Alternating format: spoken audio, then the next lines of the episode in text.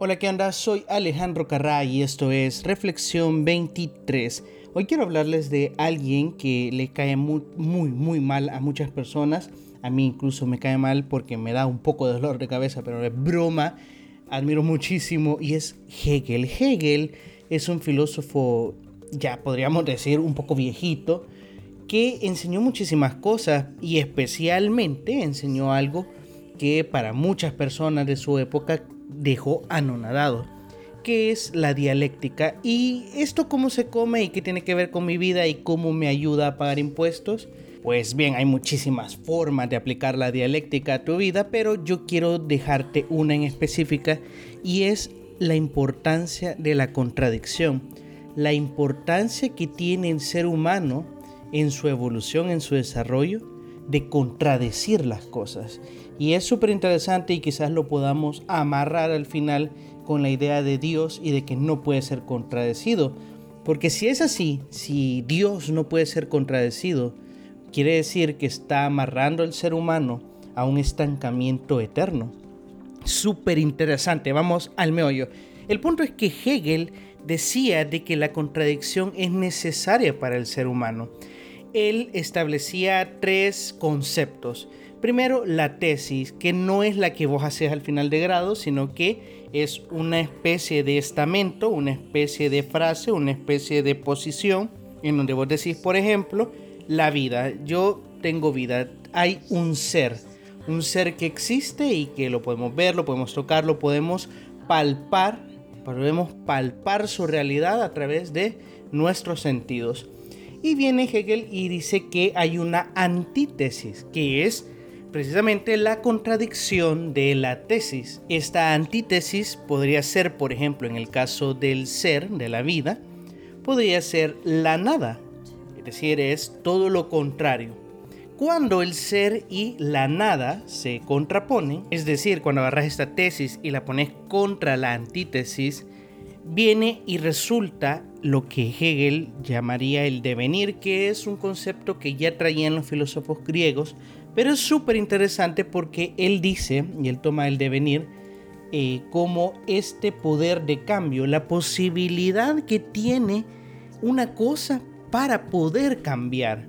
Entonces Hegel explicaba que sin esa lucha entre la tesis y la antítesis, no se podía generar una síntesis que es precisamente el resultado de estas dos contraposiciones.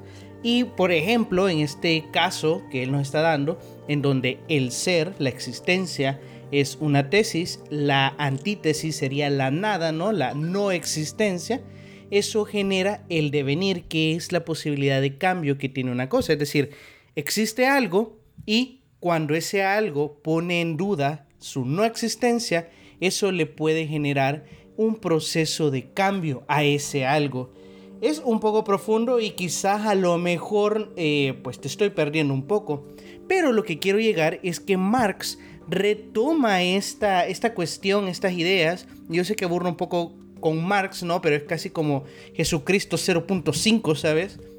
La cuestión es que Marx retoma esto y dice, bueno, si el ser humano, su motor de cambio, es la dialéctica, porque no sé si me he comido esto, ¿sabes? Pero Hegel llamó a esta contraposición dialéctica, pues Marx explicaba entonces que la civilización, el ser humano, el motor de cambio, sus contraposiciones, era precisamente la lucha de clases, es decir, un poderoso contra un débil, el poderoso era la tesis, ponele, y el débil era la antítesis, y bueno, esa lucha generaba el cambio, el devenir, y pues era el motor de la historia humana, y no vamos a entrar en marxismo. Lo que quiero decir es que el cristianismo como tal se cree que no cambia, porque la gente te dice Dios no puede cambiar. Pero es bien interesante porque el ser humano sí cambia. Y esto es el meollo del asunto. Es que si el cristianismo te llamara a que vos no cambiaras nunca, a que vos te quedaras estático, a que no contradijeras el pensamiento que estás teniendo, pues filosóficamente podríamos decir que vos no tenés la habilidad, la posibilidad de cambiar, sino que te quedas en un estancamiento. De hecho, por eso viene eh, la idea de tesis, ¿no? De que es algo que permanece, pero es necesario la contradicción para que nosotros podamos avanzar. Y de hecho, en la misma Biblia que todos los cristianos defienden a capa y espada, está precisamente ese proceso de evolución, ese proceso de cambio, en donde incluso el mismo Jesús contradice a las autoridades eclesiales de su tiempo y esta tesis y esta antítesis, esta, esta lucha llegó y dio como resultado el cristianismo primitivo que estaba en, en, el primer siglo. Pero así fue con los profetas, por ejemplo, hebreos que aparecen en el Antiguo Testamento, en donde luchaban precisamente contra las autoridades israelitas de ese momento.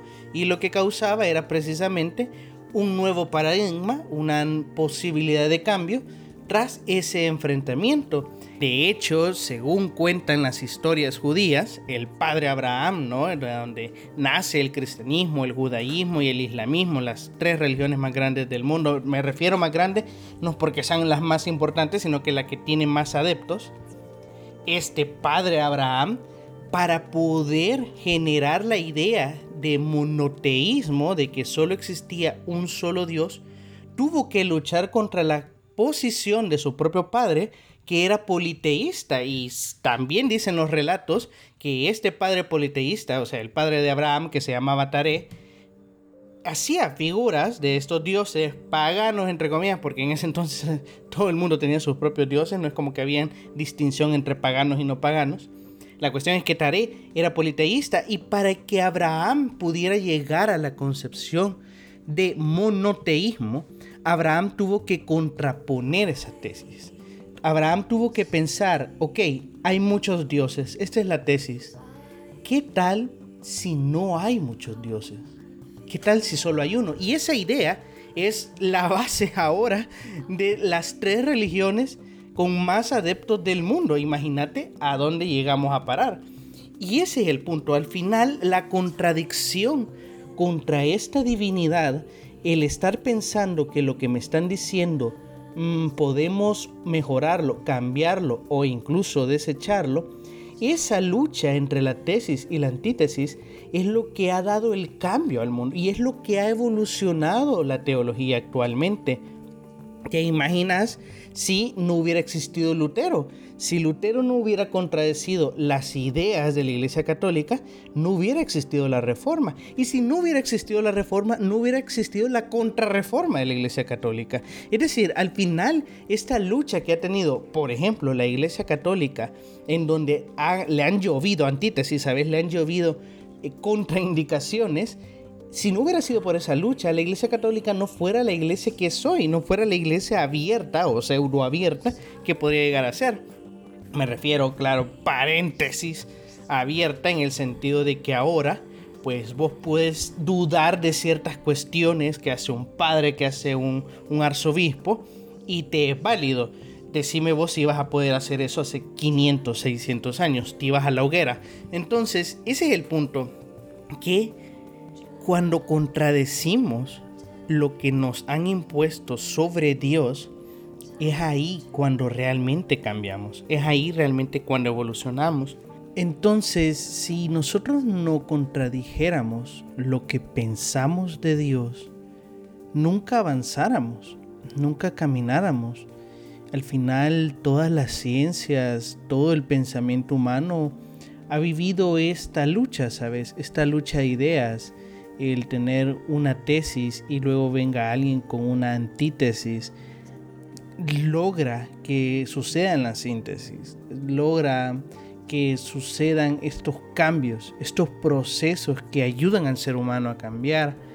Y ese es el gran problema, que en el cristianismo te enseñan que no debes desafiar la autoridad, no debes desafiar lo que el líder está diciendo, no debes desafiar la enseñanza, entre comillas, bíblica que te están dando, porque si la desafías, estás desafiando directamente a Dios. Y la verdad es que no es así, porque cuando vos pones en tela de juicio lo que te están enseñando, cuando vos estás diciendo, mm, ¿de verdad deberíamos hacer esto? Y un claro ejemplo es la esclavitud, es decir, en la Biblia, tanto en el Antiguo Testamento como en el Nuevo, se hace referencia a la esclavitud, ¿sabes? Y de hecho, estos versículos que validan, entre comillas, la esclavitud, y digo validan porque, claro, en el momento en que fueron escritos estos libros, en el momento en que fueron escritas estas enseñanzas, la esclavitud era algo normal, pero es que era algo que no existía en la mente de estas personas, algo diferente, ¿sabes? Como que nos dijesen ahorita a nosotros algo mejor que la democracia. Claro, yo te puedo decir la dictadura del proletariado es broma, vamos a poner esto en broma, pero, ajá, decime algo mejor que la democracia no se te viene nada a la mente. Entonces, igual es con estas personas, vos les decís, eh, pensá algo que sea mejor que la esclavitud. Y, se les explotaría la cabeza. Entonces, claro, hablaban sobre cómo a lo mejor Dios abordaba la esclavitud. Pues bien, estos versículos fueron ocupados por la iglesia para precisamente legitimar la esclavitud en los estados del sur, en Estados Unidos. Pero vino alguien y pensó, Mm, sí, ok, está en la Biblia, pero ¿no crees que a lo mejor no es que Dios se haya equivocado, sino nosotros?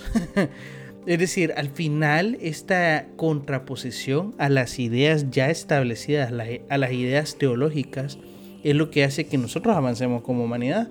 Porque si nos casamos precisamente con esta perpetuidad de ideas, nunca vamos a avanzar. Y es por eso que es tan dañino, es tan tóxico todos estos grupos religiosos en donde te dicen que si no pensás como ellos piensan, que si no aceptas las ideas que ellos te dicen, que si no promueves las cosas que ellos promueven, si estás poniendo peros, si estás incomodando las enseñanzas del pastor, del padre, de quien vos querás, si estás haciendo esto, estás mal, estás en el camino de Satanás. Y obviamente no es así, es que es algo natural, es algo natural en el ser humano que haya una antítesis. Y realmente es la posición que tiene eh, todos estos cristianos progresistas, incluyéndome yo, en esta idea de que el cristianismo no puede ser machista, en que el cristianismo no puede estar en contra del matrimonio igualitario, en que el cristianismo no puede estar a favor de un sistema explotador y que deja en hambre a millones de personas mientras unas pocas personas botan su propia comida. Entonces, eh, claro, cuando vos abogás por un cristianismo que está en contra de la tesis que siempre se ha manejado, estamos favoreciendo la evolución humana. Y bueno, ahora que pues tenés este chip, ¿no? Cuando en la iglesia te echaron o te echaron de los grupos sociales, en el partido político, incluso a veces hasta de tu casa, cuando te echaron de, tu trabajo por tener ideas, entre comillas, revolucionarias, pero lo único que estabas haciendo era proponiendo una nueva forma de hacer las cosas, cuando sucedía en esto, cuando ese chip que estaba, entre comillas, arruinado tuyo, quiero decirte que lo único que estás haciendo es cumplir tu rol en la evolución de la humanidad. El de estar en contra del status quo no es estar en contra de la humanidad, es estar a favor de su evolución. A pesar de que los conservadores digan todo lo contrario, y no hay que pensar en los conservadores o en, los que estamos en contra de las tesis establecidas como a personas malas, ¿sabes? Porque al final, para que exista una antítesis, debe de existir una tesis. Es decir, al final el cambio es necesario estos dos polos. Esta lucha de clases, como decía Marx, es el motor de la historia. Hemos tenido que pasar por todos estos estadios económicos para llegar a lo más o menos que tenemos hoy. Es decir, al final el sistema esclavista de producción era nefasto, ¿no? Pero era bien difícil saltar de ese sistema esclavista al sistema capitalista que tenemos hoy en día. El ser humano ha tenido que pasar milenios para llegar al sistema que tenemos hoy y es un sistema económico que todavía sigue explotado y que bueno, la idea es caminar a un sistema más justo. Pero te imaginas cuántos milenios faltan para que el ser humano llegue a un punto en que el mundo que tiene suficiente comida pueda ser entregado a todas las personas que existen en ese mismo mundo. Pues bien, ese es el punto. Al final, Dios sí puede ser contradecido y Dios no solo puede ser contradecido, Dios debe ser contradecido si queremos que la humanidad avance. Dios sí debe de ser puesto en duda si queremos caminar como humanidad. Y es algo súper, súper gratificante saber que este Dios no tiene problemas con tus dudas, no tiene problemas con que le preguntes. De hecho, Jesús, la idea de ser un maestro era de que le preguntasen, porque ponele, si Jesús es Dios, si Jesús es la representación de Dios, pues qué interesante que Dios decidiera ser un maestro para poder representarse a él mismo. Es decir, Dios pudo haber decidido ser un emperador, pudo haber decidido ser, qué sé yo, un navegante, un director de comercios, pero decidió ser un maestro porque te quiere decir que está dispuesto a responder preguntas, está dispuesto a enseñarte, está dispuesto a darte otra perspectiva de la vida. Así que es necesario, es necesario y no debemos de temer poner en tela de juicio todo lo que nosotros consideramos como intacto, como pétreo, porque el motor de nuestra vida, el motor de la historia de la humanidad, el motor de nuestra evolución, se encuentra en eso, en esa contradicción, en esa dialéctica, como decía Hegel, ¿no? En esa lucha de opuestos. Así que no se trata también de buenos y malos, se trata de gente que simple y sencillamente tiene otra perspectiva de vida y otra perspectiva de ver las cosas. Y sí, ojalá todo el mundo tuviera la madurez y la racionalidad de sentarse y decir, ok, yo no pienso como vos, pero veamos cómo avanzamos en esto. Ese, es el punto. Ese es el punto de, de la humanidad. Y ojalá podamos llegar a ese nivel, ¿no? Y esa es la reflexión que tuve a partir de Hegel y su dialéctica y de cómo realmente en el cristianismo es súper reflejado, ¿no? El cristianismo avanzado gracias a eso, no a que el cristianismo diga sí, ¿verdad? O sea, la iglesia católica no dijo sí, ¿verdad? Creo que cobrarle a la gente por su salvación está un poco mal, ¿verdad? Si deberíamos cambiarlo, no, o sea, tuvo que haber alguien que dijera, mira, esto está mal y, y voy a hacerme escuchar por eso que está mal, ¿sabes? Y hubieron guerras y hubo sangre entonces, creo que lo menos que tenemos que ser nosotros, los, los chips arruinados de las iglesias, los chips arruinados de los partidos políticos, los chips arruinados de las familias, es eso, cumplir nuestra posición e ir en contra de aquello que nos parece injusto y que nos parece arcaico, ¿sabes? Y que está evitando el cambio en la humanidad. Así que seamos el motor de la historia, seamos el motor de este mundo esa es mi reflexión de hoy, que de verdad espero te haya ayudado, tanto como me ha ayudado a mí y de verdad si a vos te ayuda, eh, para mí es más que satisfactorio haber grabado este episodio. Si te ha ayudado, pues podrías compartirlo con otras personas, pero si al menos te, te satisface el hecho de que, de que has aprendido algo nuevo, para mí es más que cumplido esta misión, ¿sabes? Si quieres seguirme o quieres saber más de lo que estoy haciendo, puedes buscarme en Instagram y Facebook como Reflexión23 y espero verte el día de mañana. Chao.